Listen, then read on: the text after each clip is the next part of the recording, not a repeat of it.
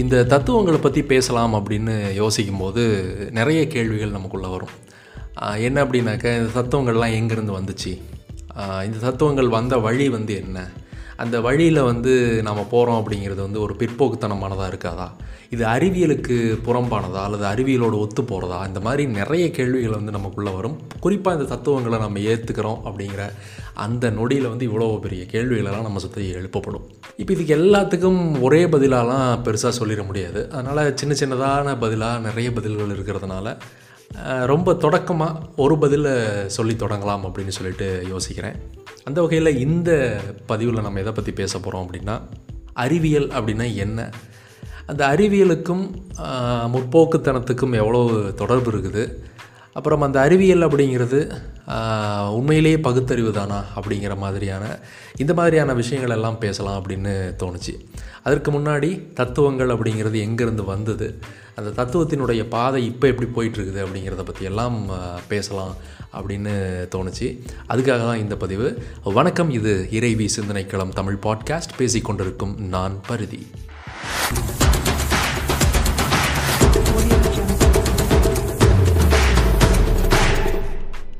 சரி தத்துவங்களுடைய தொடக்கம் எங்கே இருக்குது அதனுடைய வேர் எங்கிருந்து வந்திருக்குது? அப்படிங்கிறத நம்ம தேடி போனோம் அப்படின்னம்னா நிச்சயமாக அது ஒரு தனி மனிதர்கிட்ட போய் நிற்கும் அந்த தனி மனிதர் யாராக வேணாலும் இருக்கலாம். அது ஒரு புத்தராக இருக்கலாம். அவர்கிட்ட இருந்து ஒரு பௌத்தம் நமக்கு கிடைச்சிது.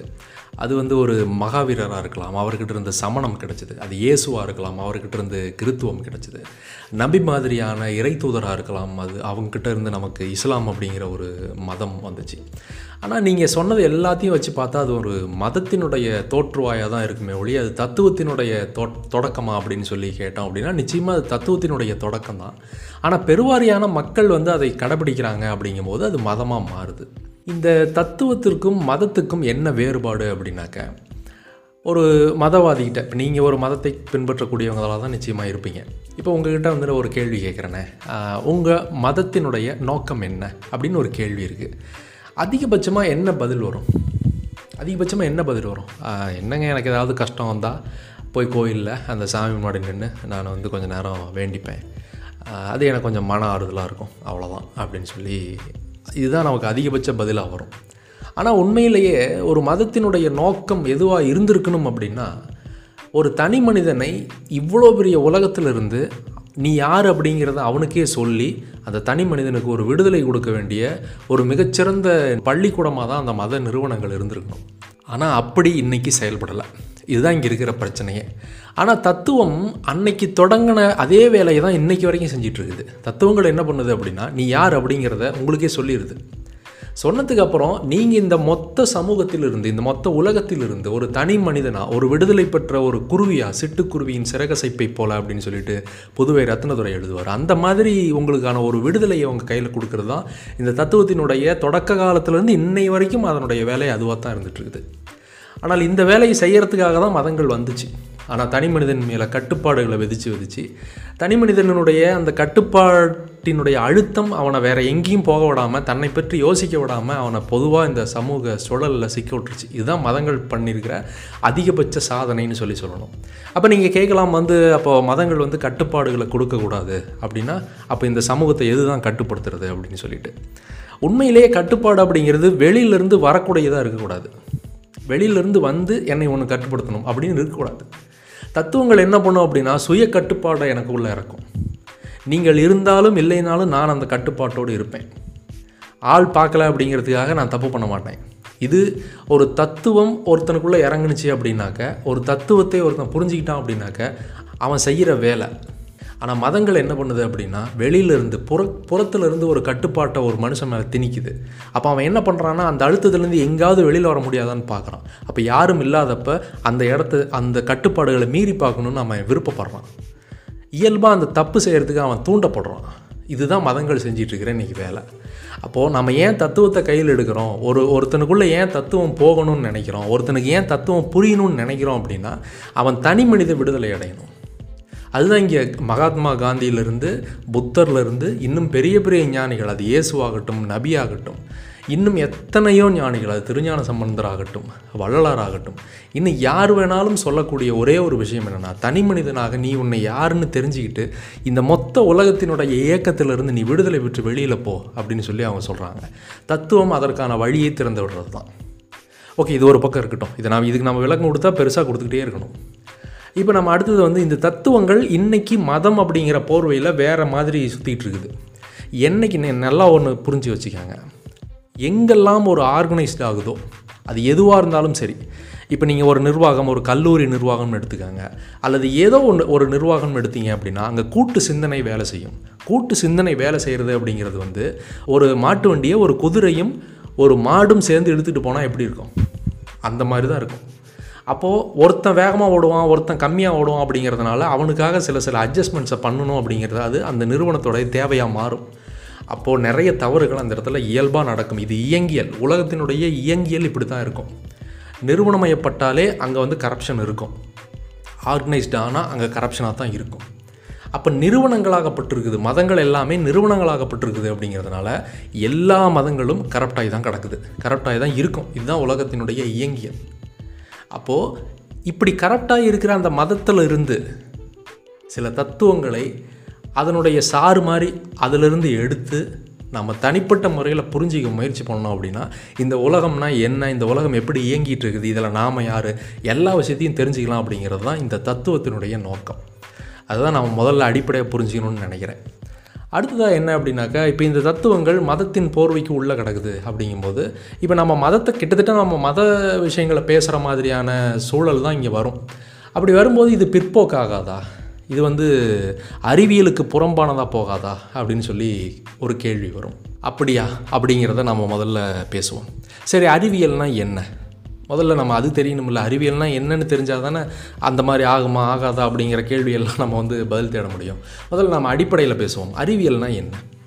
அறிவியல் அப்படிங்கிறது என்னை பொறுத்த வரைக்கும் இப்படி ஒரு பார்வை நான் வச்சுருக்கிறேன். அது என்ன அப்படின்னா உலகம் இவ்வளோ பெரிய உலகம் இத்தனை பெரிய இயற்கை இது ஒரு கட்டமைப்பு மிகப்பெரிய கட்டமைப்பு. யாரும் இதனை இயக்கவில்லை. அதுவாக இயங்கிட்டு இருக்குது.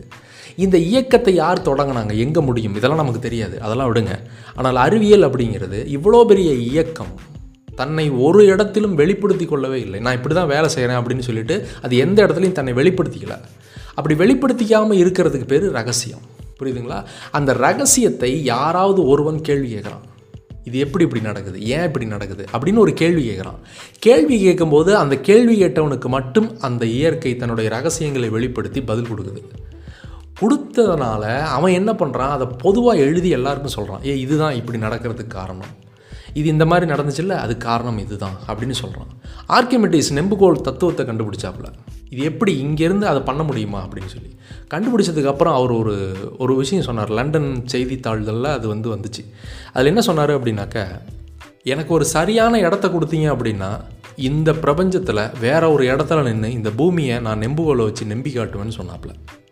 அப்போ இது எப்படி சாத்தியப்பட்டுச்சு? அவருக்குள்ளே எழுந்த ஒரு கேள்வி அது இயற்கையை நோக்கி அவர் ஒரு கேள்வி கேட்டார் இது இப்படி நடக்குமா? இது இப்படி சாத்தியமா? அப்படின்னு. கலீலியோ கலிலி யோசிச்சு பாருங்கள் நியூட்டன் யோசிச்சு பாருங்கள் எல்லாருமே இயற்கையை நோக்கி ஒரு கேள்வி கேட்டாங்க. ஏன் ஒரு பொருளை தூக்கி போட்டால் திரும்ப அது கீழே வருது? நியூட்டன் கேட்டான். அந்த கேள்வியை தொடர்ச்சியாக கேட்டுகிட்டே இருந்தான். அந்த கேள்விக்கு பதில் வந்தது. அந்த பதில் தான் இன்றைக்கி நம்ம அறிவியல்னு பேசுகிறது அப்போ அறிவியல் அப்படின்னா என்ன அப்படின்னா இவ்வளோ பெரிய இயற்கை அதனுடைய அமைப்பு அது வேலை செய்கிற முறை. அந்த ரகசியத்தை யாராவது ஒருவன் வழியாக ஒரு மொத்த சமூகத்துக்கும் இந்த இயற்கையை அறிவிக்குது. அதுக்கு பேர் தான் அறிவியல். இதுதான் அறிவியலுக்கான ஒரு சாதாரண விளக்கம். இதற்கு அப்புறம் நவீன அறிவியல் அப்படின்னு இது பரிணாமம் பெறும்போது தான் இங்கே ஏற்படுற இவ்வளோ சிக்கலும். அப்போ நம்ம அறிவியலை ஏற்றுக்கிறோம் அறிவியலுங்கிறது ஒரு ஃபினாமினா அது ஒரு நிகழ்வு. அது நிகழும். அவ்வளோதான் அது நல்லதா கெட்டதா? அந்த கேள்விக்கெல்லாம் அங்கே இடமே கொடுக்கக்கூடாது. அங்கே அந்த கேள்விக்கு இடமும் இல்லை. அப்போது நவீன அறிவியல் அப்படிங்கிற தோற்றத்துக்கு வரும்போது தான் இங்கே சிக்கலே தொடங்குது. அப்போ நீங்கள் கேட்கலாம் இப்போ நவீன அறிவியலை நீங்கள் எதிர்க்கிறேன் அப்படின்னு பேசும்போது அப்போ நீங்கள் செல்ஃபோன் யூஸ் பண்ணலையா லேப்டாப் யூஸ் பண்ணலையா ஒரு ஃபேன் யூஸ் பண்ணலையா? இது ரொம்ப சாதாரண ஒரு ஒரு குழந்தைத்தனமான கேள்வி. என்ன அப்படின்னாக்க ஒரு தனி மனித விடுதலை சாத்தியமானதுக்கு அப்புறம் இது எல்லாத்தையும் ஒரு நொடியில் கழட்டி எரிஞ்சிட்டு போகக்கூடிய அந்த மனநிலை வந்துடும் இப்போ என்ன ஏதாவது ஒரு சூழல் அந்த ஒரு சூழல் உச்சத்துக்கு வரும்போது இதெல்லாம் எனக்கு எதுவுமே தேவையில்லை அப்படின்னு விட்டுட்டு போகிற மனநிலை எனக்கு வந்துடும் அதுதான் இந்த தத்துவ புரிதல் நமக்கு கொடுக்குற அந்த விஷயம். அப்போ நான் எதுக்காக முயற்சி பண்ணுறேன் அப்படின்னா நீங்கள் ஒரு தனி மனிதர் உங்கள் தனி மனிதருக்குள்ளே நீங்கள் யார் அப்படிங்கிற ஒரு கேள்வி வரணும். நான் உயிரா உடலா அல்லது எது அப்படிங்கிற அந்த கேள்வி வரணும். அந்த கேள்விக்கான விடையை நீங்கள் தேடும்போது அதை நீங்கள் நேருக்கு நேர் அந்த விடையை சந்திப்பீங்க அந்த உண்மையை சந்திப்பீங்க. சந்திக்கும் போது தனி மனித விடுதலை சாத்தியமாகுது அப்படிங்கிறது தான் இங்கே இருக்கிற தேவை. என்னுடைய தேவை அதிகபட்சம் அதுதான். இது நீங்கள் நூறு பேர் கேட்குறீங்க பத்து பேர் கேட்குறீங்க அதெல்லாம் எனக்கு தேவையில்ல. ஒரே ஒருத்தர் விடுதலை அடைஞ்சாலும் இந்த இயற்கைக்கு அது நம்ம செஞ்ச ஒரு பெரிய வேலை அப்படிங்கிற ஒரு மன திருப்தி அவ்வளோதான் எனக்கு. ஓகே இப்போ இந்த அறிவியல்னால் என்னென்னு புரிஞ்சிங்களா?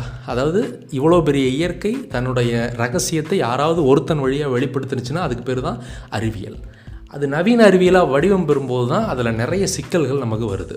அப்போ நவீன அறிவியலை ஏற்றுக்கவே மாட்டேன் அப்படின்னு சொல்கிறத விட அந்த நவீன அறிவியலின் போக்கில் போய் யாராவது ஒருத்தருக்கு நம்மளால் ஏதாவது ஒன்று செய்ய முடியுமா ஏதாவது ஒரு விஷயத்தை சொல்ல முடியுமா அப்படிங்கிறத சொல்லிட்டு ஏதாவது ஒரு சூழல் உச்சத்துக்கு வரும்போது இந்த மொத்தத்தையும் காலில் ஒட்டின அழுக்கு மாதிரி கழுவி விட்டுட்டு போகிறதுக்கு மனசை தயார்படுத்துறது அப்படிங்கிறது தான் இந்த தத்துவங்களுடைய வேலை. சரி மதங்களும் தத்துவங்களும் ஒன்றா அப்படின்னா ரெண்டும் வேறு வேறு. மதங்கள் அப்படிங்கிறது உடல் மாதிரி தத்துவம் அப்படிங்கிறது உயிர் மாதிரி. இந்த உயிர் எந்த உடம்புக்குள்ளே வேணாலும் போகும். ஆனால் ஒரு மதம் இன்னொரு மதத்தோடு கலக்காது. ஒரு உடல் இன்னொரு உடலோடு கலக்காது. இதுதான் இங்கே இருக்கிற பிரச்சனை. அப்போது நாம் யாராக இருக்கணும் அப்படின்னா மதவாதிகளாக இருக்கணுமா அல்லது தத்துவம் அறிகிறவர்களாக இருக்கணுமா ஐடியாலஜிக்கல் மேனாக இருக்கணுமா அல்லது ரிலீஜியஸாக இருக்கணுமா அப்படின்னா ஐடியாலஜியில் தான் நமக்கு போகணும். ஏன்னா அதுதான் மனித அறிவு.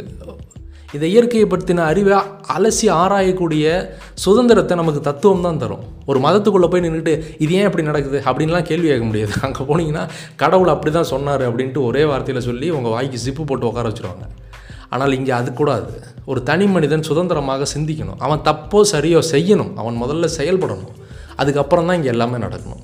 எல்லாத்துக்கும் காரணம் வந்து கடவுள் தான். அதுக்கெல்லாம் நீ அதில் நீ கேள்வி கூடாது அல்டிமேட் அப்படின்னலாம் இங்கே சொல்லக்கூடாது. கடவுள் இருக்கிறாரா இல்லையா அப்படிங்கிற கேள்வியெல்லாம் நம்ம பின்னாடி இன்னும் பேசுவோம். இது தத்துவமே அதை ஆராய்ச்சி பண்ணுறது தான். அப்போது ஆராய்ச்சியே நீ பண்ணக்கூடாது. கேள்வியே கேட்கக்கூடாது. முட்டாளாக இருந்தால் என் கூட்டத்துக்குள்ளவா அறிவாக இருக்கிறியா நீ இப்போ உனக்கு வந்து கேள்வி கேட்க தெரியுதா? நீ வெளியில் போ அப்படின்னா மதங் மதக்கூடங்கள் அதைத்தான் செய்யும். அதை கண்மூடித்தனமாக நம்புகிற பக்குவத்தில் தான் நம்மளை எப்போவுமே வச்சுருக்கோம். அதனால் நம்ம வந்து மதத்துக்குள்ளே போக வேண்டாம். ஆனால் மதத்திற்குள் சொல்லப்பட்டிருக்கிற தத்துவங்களை உறிஞ்சி எடுக்கக்கூடிய ஆற்றல் நம்மக்கிட்ட இருக்குது. அதை நம்ம செய்யணும். அப்படிங்கிறது தான் இதனுடைய நோக்கம். நம்ம தொடர்ச்சியாக அதை செய்வோம். அடுத்தடுத்த பதிவுகளில் இன்னும் வாய்ப்பு இருந்தால் நிறைய விஷயங்களை நம்ம வந்து பேசுவோம்னு சொல்லிக்கிறேன். நன்றி.